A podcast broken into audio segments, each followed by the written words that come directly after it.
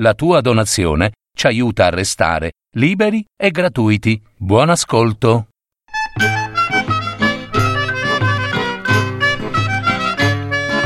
Parole nel tempo. Un piccolo grande viaggio nel mondo classico della letteratura. Per paroledistorie.net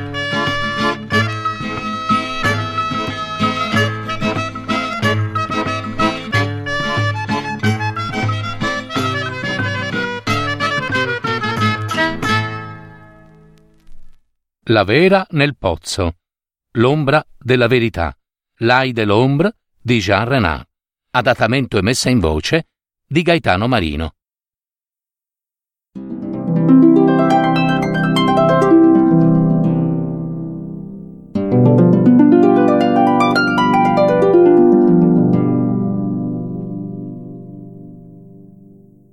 Io non voglio dissuadermi dal dire bene, perché all'ozio preferisco il mio ingegno e non voglio somigliare a quanti fanno scempio d'ogni virtù. Io ho ingegno per costruire storie, racconti e fatti di qualcosa che valga o importi.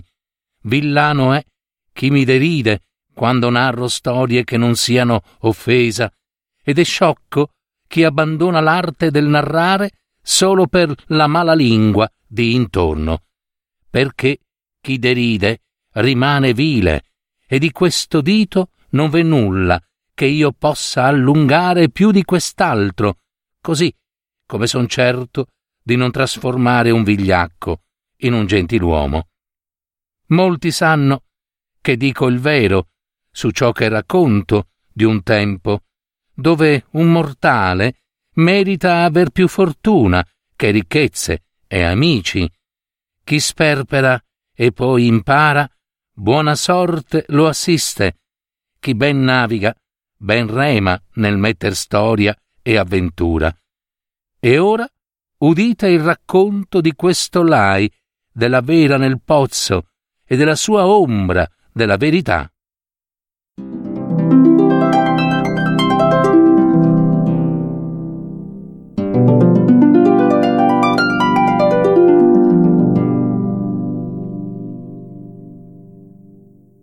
Vi parleremo dunque di un prode cavaliere, vissuto nella terra dell'impero di Germania e di Lorena. Non uno vi stava alla pari, da Chalon ai margini di Parsois. Forse potrebbe assomigliare al prode cavaliere Galvano, figlio del sovrano Lot. Nessuno ha mai saputo il suo nome, e forse chissà se ne avesse alcuno. Prodezza e cortesia, scelsero di stargli vicino e la sua vita gloriosa fu meraviglia per tutti coloro che ebbero l'onore di stargli accanto. Mai fu altezzoso e supponente, né visse rude di parole o di portamento. La ricchezza non lo avvolse oltre misura, e quella che possedeva sapeva ben trattare e spartire con modestia tra chi avesse e chi invero abbisognasse. Per parecchio tempo fu amato e rispettato per la propria armonia di parole e di corpo, e scattante apparve, e di svelte membra, più temerario che bello, proprio come un cavaliere debba stare. Ma un dì, o forse un tempo, qualcosa accadde nel suo destino qualcosa di imprevedibile, di inatteso. Amore, venerabile Signore impietoso, che spesso si fa gran maestro di destino, lo rese schiavo ai suoi ordini. Amore, dolce sonno della ragione, lo avvolse nella robusta rete. Amore, chiese tributo, per quanto il nostro cavaliere non volle mai assolvere. Eh sì, che egli aveva tratto grandi piaceri da molte dame, né mai pagò pegno al sovrano amore, di cui mai, mai si riconobbe servitore. Ma, amore, si sa, mal sopporta chi non piega il proprio orgoglio ai suoi lacci, e per tale affronto, amore, accolse tempo e per mostrare la propria forza, nemmeno il valoroso Tristano, che per follia d'amore verso la sua Isotta ebbe la testa rasata, provò una parte minima del patimento che il nostro cavaliere subì. Amore, dunque, scoccò dritto al cuore di lui il dardo, impregnato di desiderio, e lo trafisse, aprendo in due il suo cuore, dove beltà e splendore d'una dama restarono imprigionati. Da quel tempo nessuna donna poté più prendere il posto di colei che gli restò dentro. Da quel tempo egli sentì desiderio solo per lei, e per lei scacciava ogni altra dama. Ora egli deve raccogliere forza, divenire servo di costei, che appare nuovo rubino di tanta bellezza. Deliziosa gioia possiede la dama, di senno e di fine portamento, corpo di un'isola fluttuante dei sensi. Sono questi gli sguardi che la passione conceda, unico frutto d'amore indelebile. Persino il sonno è prigioniero nel suo ricordo di dama luminosa, dipinta e avvolta tra delicate figure che sanno di armonia. Nessuna felicità distoglie la noia al nostro cavaliere, a patto che non si incanti al pensiero di lei, dama insostituibile, finché al cavaliere trafitto e oramai avvolto nel garbuglio d'amore, la sua parola, stremata dai pensieri d'amore, si disperse. O mio triste destino, quanta avarizia ha circondato il mio egoismo. Sono divenuto geloso di me stesso, e ora Dio esige giusto pegno, restituire onore e dignità a quelle dame che in segreto e in solitudine m'hanno donato il loro amore. Ho persino deriso e disprezzato gli uomini che subirono dolori e sofferenze a causa del Dio amore, e ora amore vuole che io sappia quanto il suo potere sia grande e doloroso egli m'ha ridotto a nulla, infelice e timoroso, per l'amore che ora provo, ma, ahimè, non so se ella mi sarà amica oppure no. Questo è il dolore che mi strugge, a cui sarà impossibile sopravvivergli. La notte sogno i suoi abbracci, mentre assaporo il respiro del suo corpo e la stringo forte a me ma poi il risveglio scuote il sogno e il piacere m'abbandona. Resto lì, disteso sul mio letto, solo e illuso, mentre accarezzo l'immagine riflessa del suo corpo. Ogni cosa infiamma il mio cuore e disperato grido dentro me. Chi non trova non coglie.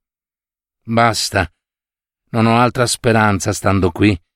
Bisogna che io vada dalla mia amata, a supplicar di far grazia al mio dolore, a confessarle il mio amore, a svelare del mio cuore che ella tiene in gabbia.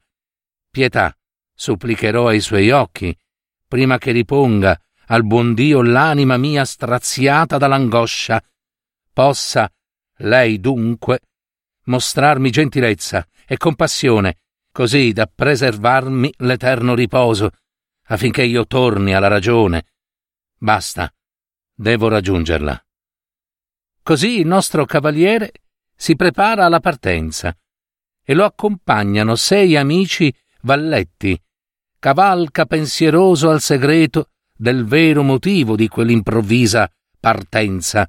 Mai rivolge lunghi discorsi ai suoi amici, cosicché non debbano intuire lo scopo di quel viaggio, finché arrivò alla vista del castello ove la donna amata viveva.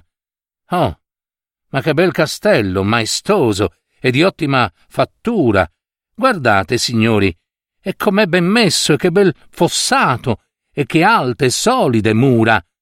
Signore, Se solo sapeste quale beltà di dama nasconde il castello, da voi elogiato, provereste una tale vergogna da prostarvene al suolo. Allora sappiate che non esiste in tutto il regno una simile meraviglia di donna, e che per il torto appena compiuto tale fu sì grande peccato che sarebbe stato meglio vi avessero condotto al Cairo gli infedeli. Signori, perbacco, un po' di pietà, su via. Non credo di meritare una così dura condanna. In verità io vorrei davvero possedere un castello di tali straordinarie fattezze. Sopporterei persino anni e anni di prigione dal Saladino, sultano d'Egitto, pur di ricevere in omaggio questo castello e tutto ciò che vi si nasconde dentro.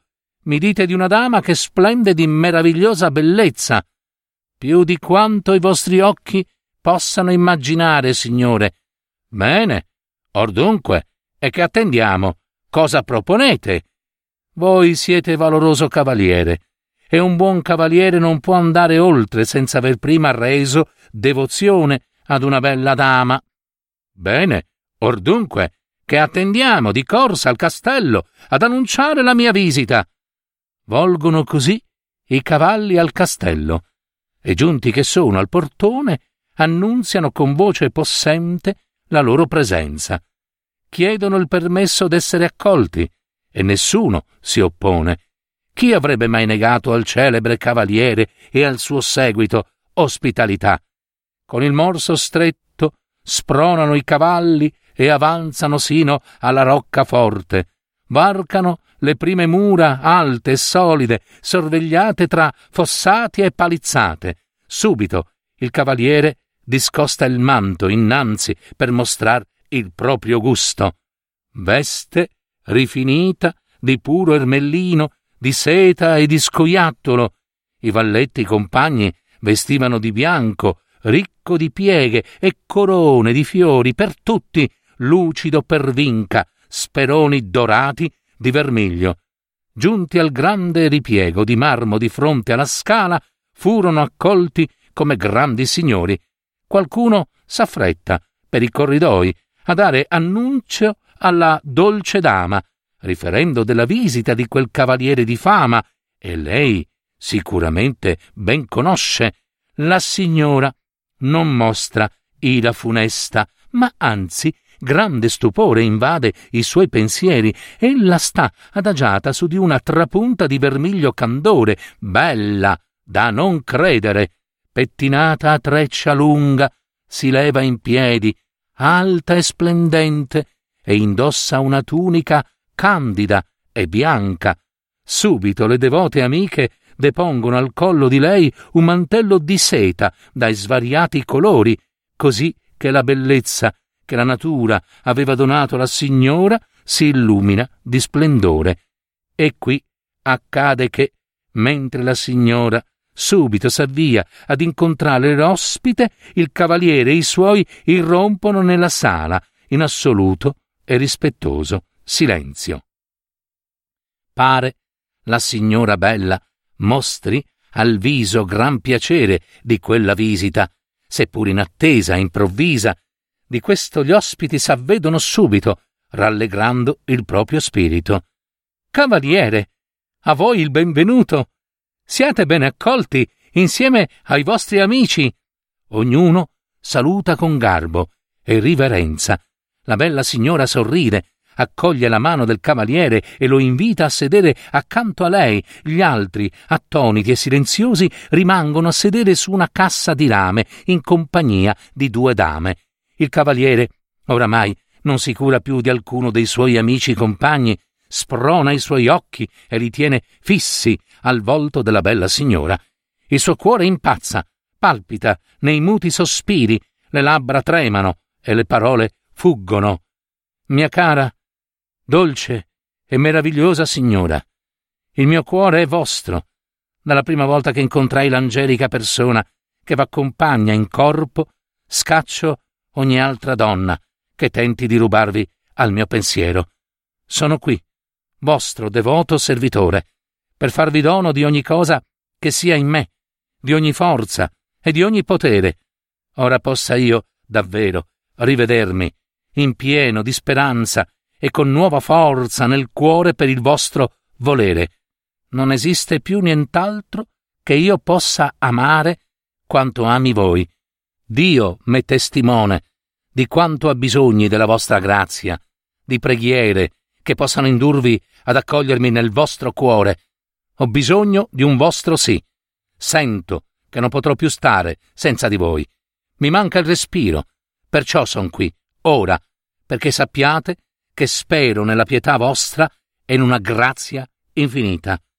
Cavaliere, vi prego, vi scongiuro per la mia anima, ma che dite? Il cielo m'è testimone, mia dolce signora. Non esiste altra donna che io desideri amare quanto voi. Sono vostro e chiedo solo speranza. Cavaliere, penso che voi mentiate, perché non credo che un cavaliere di valore come voi non abbia altra amica da amare. Vi prego, vi prego di credermi, no tacete, vi scongiuro. Se così non fosse, ogni vostra reputazione perderebbe valore. Un così bel cavaliere, forte in ogni cosa, nelle braccia, nelle armi, nelle mani, nel corpo, capace nella parola, saprebbe essere così abile eh, da togliermi persino una piuma d'uccellino dagli occhi. E io non desidero questo. Sappiatelo. Mia signora, vi scongiuro, abbiate pietà di me. Vi chiedo grazia. Soffro per ciò che il vostro amore m'ha fatto scoprire, ed è un dolore indicibile. Le vostre ultime parole, così dure e fredde, non mostrano buon accordo con la vostra beltà, né con i vostri occhi, quegli stessi occhi splendidi che poc'anzi m'hanno accolto. Sì, la mia persona hanno accolto con un luminoso sorriso da non potersi dimenticare. Meravigliosa signora, io prego qui, la vostra anima candida, in ginocchio, accoglietemi intanto quale cavaliere e quando riterrete il tempo giusto vi imploro di aprirmi il vostro cuore, permettendomi d'esservi amico. Cavaliere. Il mio sguardo intendeva nient'altro che cortesia verso un ospite. Voi, in vero, lo avete frainteso liberamente per altro scopo, e mi dispiace. Confesso che se non fossi donna onesta e cortese, dovrei provare grande offesa e risentimento per ciò che mi dite. Ma sento la mia colpa, stolta che fui, perché avrei dovuto sapermi accorta nel prevenire tali fraintendimenti. Voi, voi, in vero, come uno spasimante sprovveduto e non autorizzato, avete teso la rete perché io cadessi in trappola, ma v'è andata male perché avete mal contato. Signora, io cado e sprofondo verso l'abisso. Sento che le vostre parole non danno speranza alcuna, eppure ho attraversato il mare come Tristano, senza neppure l'albero maestro. Son naufrago e rischio di annegare in un dolore senza fine. A questo mi son ridotto. Nessuna notte potrà darmi il dolce sonno. Il cuore il cuore mio sparge i suoi pezzi nell'illusione di potervi amare. È finita. Cavaliere, vi chiedo di cessare ogni altro dialogo. È tempo di finirla, poiché vedo, con meraviglia e imbarazzo, che non state giocando, e Dio solo sa quanto avrei voluto fosse uno scherzo. Scherzare. Io. Il cielo m'è testimone. Ma nemmeno se voi foste donna perduta, magnificata di splendente bealtà, seppure dal destino compromesso, avrei osato tanto. Perché non volete credere al mio sentimento? Ecco, io non voglio, ma il mio cuore piange e i miei occhi luccicano pronti ad accogliere il suo sfogo. Vi chiedo perdono di di queste lacrime. Non ho chiesto io al mio cuore di piangere. Sento in vero il mio onore decadere nel, nel ridicolo. E questo è il destino di chi ha smarrito la dignità tra le pene d'un amore sperduto. Cavaliere, su via, calmatevi, domate il vostro impeto, asciugate le vostre lagrime, sappiate che provo imbarazzo al vostro cospetto, e insomma basta, Sì, bisogna dirlo e così sia.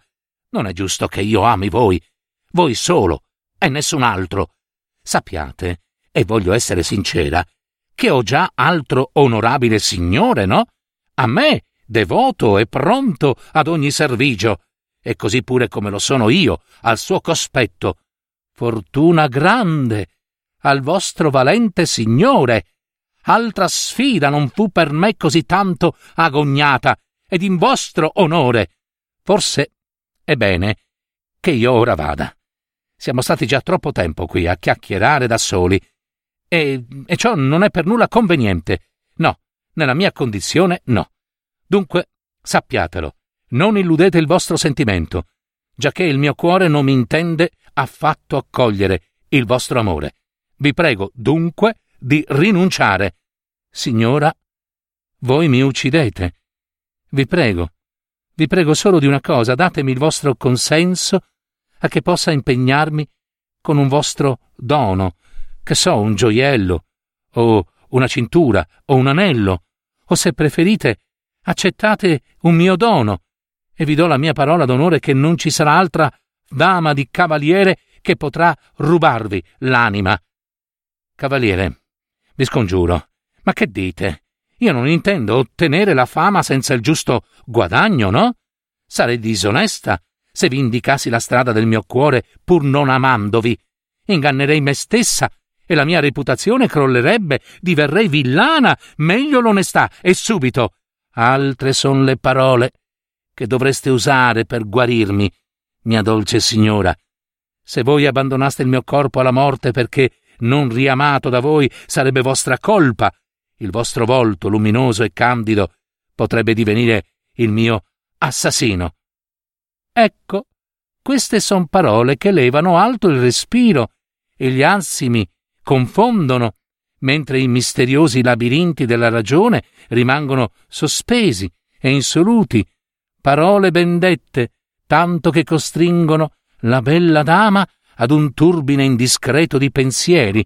Dunque egli, cavaliere, scaltro seppur ferito d'amore, costringe la bella dama ad aver pietà di lui, che pare proprio un cavalier che non finga, o perché i sospiri e le lacrime passate del bel cavaliere mostrano davvero un cuore in frantumi irrimediabilmente addolorato, forse, chissà, ed ecco che, mentre la dama gentile resta assorta in tali sparuti pensieri, il prode cavaliere sfila di fretta, non visto, il proprio anello dal dito, e sempre di fretta, come un abile gioco d'inganno, lo infila, non visto, al dito di lei.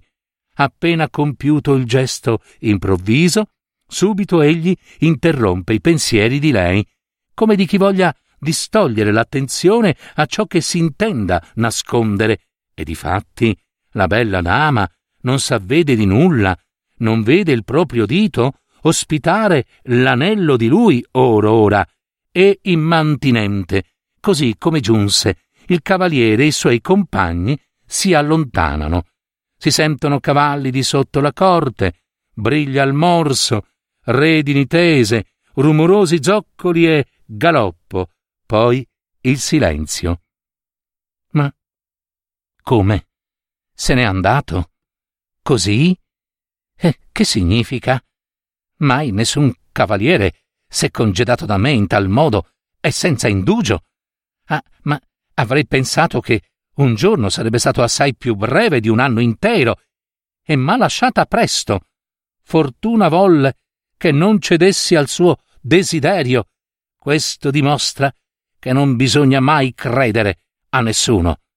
Detto questo, la dama leva le mani per asciugar la fatica dal proprio viso e volgendo lo sguardo alle mani, vede con stupore l'anello di lui al dito di lei. Il respiro le manca, il sangue corre sino al midollo, per poi scorrere sino ai piedi e si sente travolta. Rimane così, fuori dal senno, senza intendere come, dove, perché, quando. Un attimo ancora e il viso incredulo infiamma e domanda. Che mai vorrà dire questo? Cosa vedono i miei occhi? Non è forse questo l'anello che il cavaliere indossava al dito?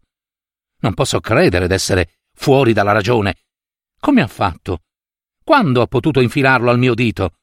Potevo essere così distratta nel pensare ad altro che sia riuscito egli ad infilarmelo con scaltrezza. Magia! No, non posso crederlo. Eppure disse d'essere mio amico, ma io non lo sono affatto. Ora, da questo pegno al mio dito egli potrà vantarsene con chiunque. Oh diabile uomo! Subito la dama ordina ai servi di recarsi a cavallo in giro per strada con l'ordine di ritrovare il cavaliere e per quanto egli abbia davvero a cuore l'amore della signora, che ritorni al castello a parlar dell'affare suo comparso al dito della dama. Subitamente i servi salgono a cavallo, tendono le redini e si lanciano al galoppo sulle tracce del cavaliere. In poco meno di una lega lo trovano, invitandolo a far ritorno al castello, perché richiesto dalla signora. Il cavaliere sorride alla notizia della supplica. Pareva che non attendesse altro, ma quando sa il vero motivo della supplica, diviene pensieroso e triste. Appena giunto nuovamente al castello, la dama, che stava in forte ambascia, lo sente arrivare dalle proprie stanze e nel veder brillare al proprio dito l'anello furtivo che intende restituire, subito s'avvia pensierosa all'incontro. Spero proprio che non si opponga a riprendersi l'anello. Voglio condurlo accanto al pozzo e là gli parlerò. Se non lo vorrà, non avrò scelta. Non posso certo gettarlo in strada, ma in un posto sicuro dove nessuno potrà vederlo, persino nel pozzo. Giuro che lo farò.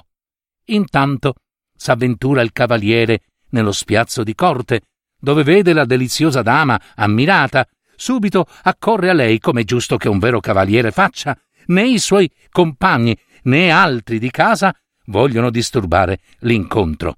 Fortuna a voi, mia signora, con sincera stima e mia devozione.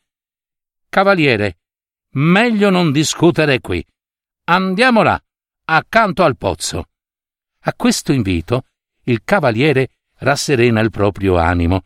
Ella dunque s'è convinta a donarle il proprio amore, l'anello galeotto, ha domato ogni resistenza? Il pensier segreto il cavalier rasserena il proprio cuore, ma, ahimè, non v'è alcun reale motivo per rallegrarsene davvero, e prima che prenda posto accanto alla signora ode tali parole. Cavaliere, di grazia, spiegatemi questo vostro anello che vedo al mio dito, di cui non conosco quale astuto momento sceglieste per introdurlo nel mio dito. Perché lo lasciaste a me, poc'anzi? Meravigliosa signora, posso dirvi, con sincerità e determinazione, che quell'anello, che un tempo fu al mio dito, sarà ancora al vostro delizioso dominio quando sarò andato via da qui, perché il suo prezzo ha superato ogni valore che si immagini, da quando il destino l'ha introdotto nel vostro delizioso dito. Accogliete il mio cuore nel vostro, vi supplico, perché la prossima bella stagione, nei tornei del regno, possano i miei nemici sapermi gran vincitore del vostro trofeo d'amicizia, e voi del mio amore. Per il buon Dio, vi sbagliate, cavaliere. Sono una signora stimata io. Onestamente amo il mio adorato e rispettato signore. Che dite? Dio m'aiuti, se solo pensassi che là, fuori di corte, intendono ciò che non corrisponde affatto alla verità. Io non sono vostra amica, mai stata, e lo sapete bene. E voi non siete mio amico. Prendete il vostro anello, è vostro, riponetelo al vostro dito, io non l'ho mai desiderato né accolto di mia volontà. Voi dite senza alcun fraintendimento. Sono ora colmo d'angoscia, disperato, perduto, il mio onore così umiliato. Mai ho subito un così terribile e veloce cambiamento. dalla gioia d'amarvi al dolore di sentirvi parlare così impietosamente. Sono perduto. Cavaliere, ditemi, come potete sentirvi umiliato, disonorato, se mai, mai siamo stati amici né confidenti? Da sempre sapete che mai nulla di voi ha in me destato amore, amicizia o desiderio. Che offesa combino al vostro onore se intendo restituirvi ciò che non ho mai richiesto, né posseduto quale pegno, il vostro anello. Voi mi costringete a voler far del male ingiusto al mio Signore. Vi chiedo di riprendere il vostro pegno. Ecco, se io mi ferissi con il pugnale, qui, tra le cosce, non sentirei dolore così straziante di quanto mi distruggano le vostre dure parole, mia signora. Cattiva sorte è sempre stata compagna di chi annienta ciò che possiede. Io non posso dare ordini al mio cuore innamorato. Agisce e sconvolge ogni mia volontà. Vuole il vostro amore, a qualsiasi costo.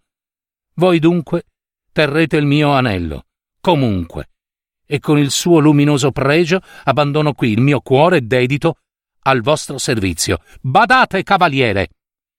Costringermi ad amarvi, ottenere questo anello contro ogni mia volontà, sarebbe come impormi di disprezzare e detestare la vostra degna persona. Riprendetelo, su via. No, per niente, amica mia. Non sono vostra amica. Riprendete il vostro anello? No, giammai. Sì che lo riprenderete, no, che non lo riprenderò. Cavaliere senza offesa. Non siate peggio di un infante. Nessuna offesa, mia signora. Avete invero detto bene. Proprio infante s'è ritrovato il mio dolore. Perché dolore principe, appena nato. Vi prego di cessare, cavaliere. Siamo già stati troppo qui, troppo, troppo, accanto al pozzo, qui. Ogni tempo d'ora in poi potrebbe mostrare sconvenienza ed imbarazzo per tutti si diventa villani. Io non posso condannare il mio cuore al silenzio da voi imposto. Io non so proprio come dirvelo. Dio mi sia conforto. Vedete quel masso solido di parte lì alla corte. Lo vedo, mia signora. Volete che lo conduca alla vostra presenza? Ordinate, io lo strapperò alla terra per condurlo al vostro cospetto. Cavaliere! La vostra testa potreste frantumarci sopra. E state pur certo che non avrete la mia amicizia. Signora, fatemi appendere alla trave che regge il secchio di questo pozzo, destinato a cogliere l'acqua limpida dal fondo, d'improvviso. Egli tace e rimane immobile come pietra. Pare sia scosso da una vertigine nell'osservare il fondo, o forse come scosso da un pensiero, di cui il viso, il suo sguardo astutamente non tradiscono intendimento.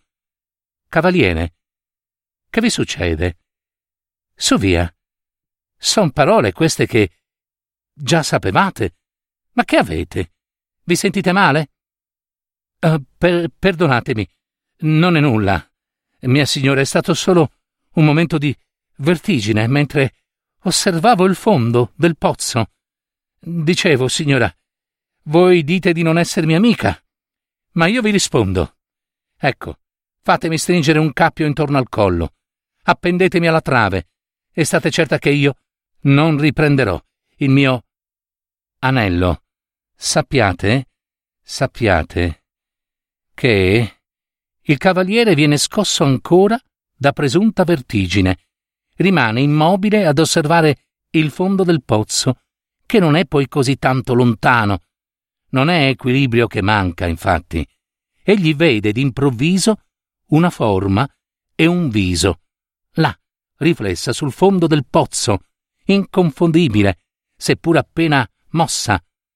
Cavaliere, no, non costringetemi ad abbandonare qui il vostro ed egli, subito, con affrettata lentezza, riprende tra le proprie mani il suo anello. La dama, che non sperava più nel suo intendimento, rimane stupita nello sguardo. Che meraviglia! È divenuto ora questo anello. Osservatelo bene. Su, mia signora, anello prezioso, forgiato da bravo maestro artigiano e di ben luminoso oro, che non si fa nero, perché proviene da quel grazioso vostro dito. La dama sorride al nuovo corso, poiché s'era ormai quasi rassegnata di dover riporre l'anello al proprio dito. Ora lui, il nostro valoroso cavaliere, sta sui bordi del pozzo, che pare quasi un altro, e ne osserva attentamente il fondo. Voglio che sappiate, mia signora, che non rimetterò al mio dito questo gioiello, né lo riporterò via con me, ma lo donerò ad una mia dolce amica, che amo tanto, dopo voi, si intende. Cavaliere, mm, qui siamo noi due soli. Mi domando, mi domando, dove e quando troverete un'altra amica così presto? Mi domando. Avete la mia parola, signora mia, che l'amica di cui parlo io mostrerò immantinente al vostro sguardo. Ebbene, dov'è? Parlate? Per il buon Dio. Ma eccola, laggiù. Osservate, in fondo, la vostra immagine riflessa in fondo al pozzo. Guardate, bella e luminosa. Il cavaliere, che attendeva proprio il momento adatto, con sguardo eroico, punta la dama, poi, come fosse una sfida, allunga la mano con cui stringe il pegno, apre il palmo, rivolto al basso, e l'anello scivola verso il fondo del pozzo. Ecco, è vostro, mia deliziosa amica. Accogliete laggiù il mio anello, poiché la mia signora, di cui voi siete magico riflesso, indomita, lo rifiuta. Prendetelo voi. So che non potete dirmi di no, almeno voi. Vedete già? Ora lo tiene lei. Eh? L'amica mia nuova, la vostra immagine riflessa, che si è un po' turbata quando l'anello irruppe su di lei, quasi scomparve nel turbinio, ma subito riapparsa. Ah, come vorrei ci fosse una fessura laggiù, una porticina per entrarvi.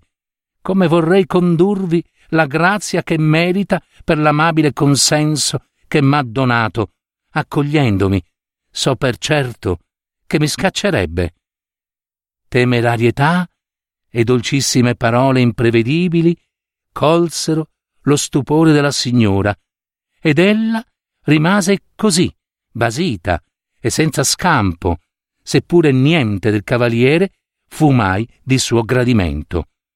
Un inatteso atto, un movimento inconsueto che solo l'amore fuori di senno poteva compiere, ed ecco che gli occhi della bella dama subito si avvolgono ardenti su quelli del cavaliere. Cavaliere, voi, poco fa, eravate così lontano dalla mia grazia. Mai, dal giorno in cui Adamo morse la mela, fu compiuto un tale gesto al cospetto di una donna. Cortesia assoluta, gesto folle, ma non dissoluto di straordinaria meraviglia.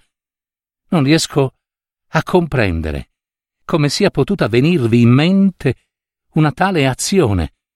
Per amore avete gettato il vostro anello prezioso nel pozzo, non per ripicca. Lo avete fatto, ma nella mia immagine riflessa avete posto il bersaglio, penetrando la mia ombra. Sento il mio cuore aprirsi. Non so cosa mi accada. O forse sì, non voglio nemmeno saperlo, ma a voi il mio... Ecco sì, a voi il mio amore, la mia amicizia. Ecco, tenete. Ora infilate questo mio anello al vostro dito. Prendetelo. Ve lo consegno come amica. So che onorerete il mio pegno d'amore, anche se il mio anello ha un valore assolutamente inferiore al vostro. Mia signora, amica ritrovata, amata venerabile, posso solo dirvi che nemmeno se divenissi imperatore di questo regno potrei pensare ad una felicità più grande del vostro amore. E così rallegrarono i loro animi accanto al pozzo. Forse piansero di felicità, dimentichi, strane intenzioni e impervie strade possiede l'amore. Nessuno mai ha saputo definire gli infuocati confini, soffi di labbra ed infinite carezze riempiono ora i loro cuori, che sanno di gioia e divengono più dell'aria intorno. Le loro mani sanno d'improvviso come ammansire i dolci sguardi. Nulla è inafferrabile, nessuna parola rimane fuori posto oramai. Prende gioco e forma una nuova vertigine di assoluta naturalezza. E noi tutti ora, astanti e testimoni, possiamo destinare altrove i nostri sguardi e i nostri pensieri. E ora sarà giusto che pure Jean Renat, il nostro poeta, rivolga altrove il proprio interesse insieme alla propria penna.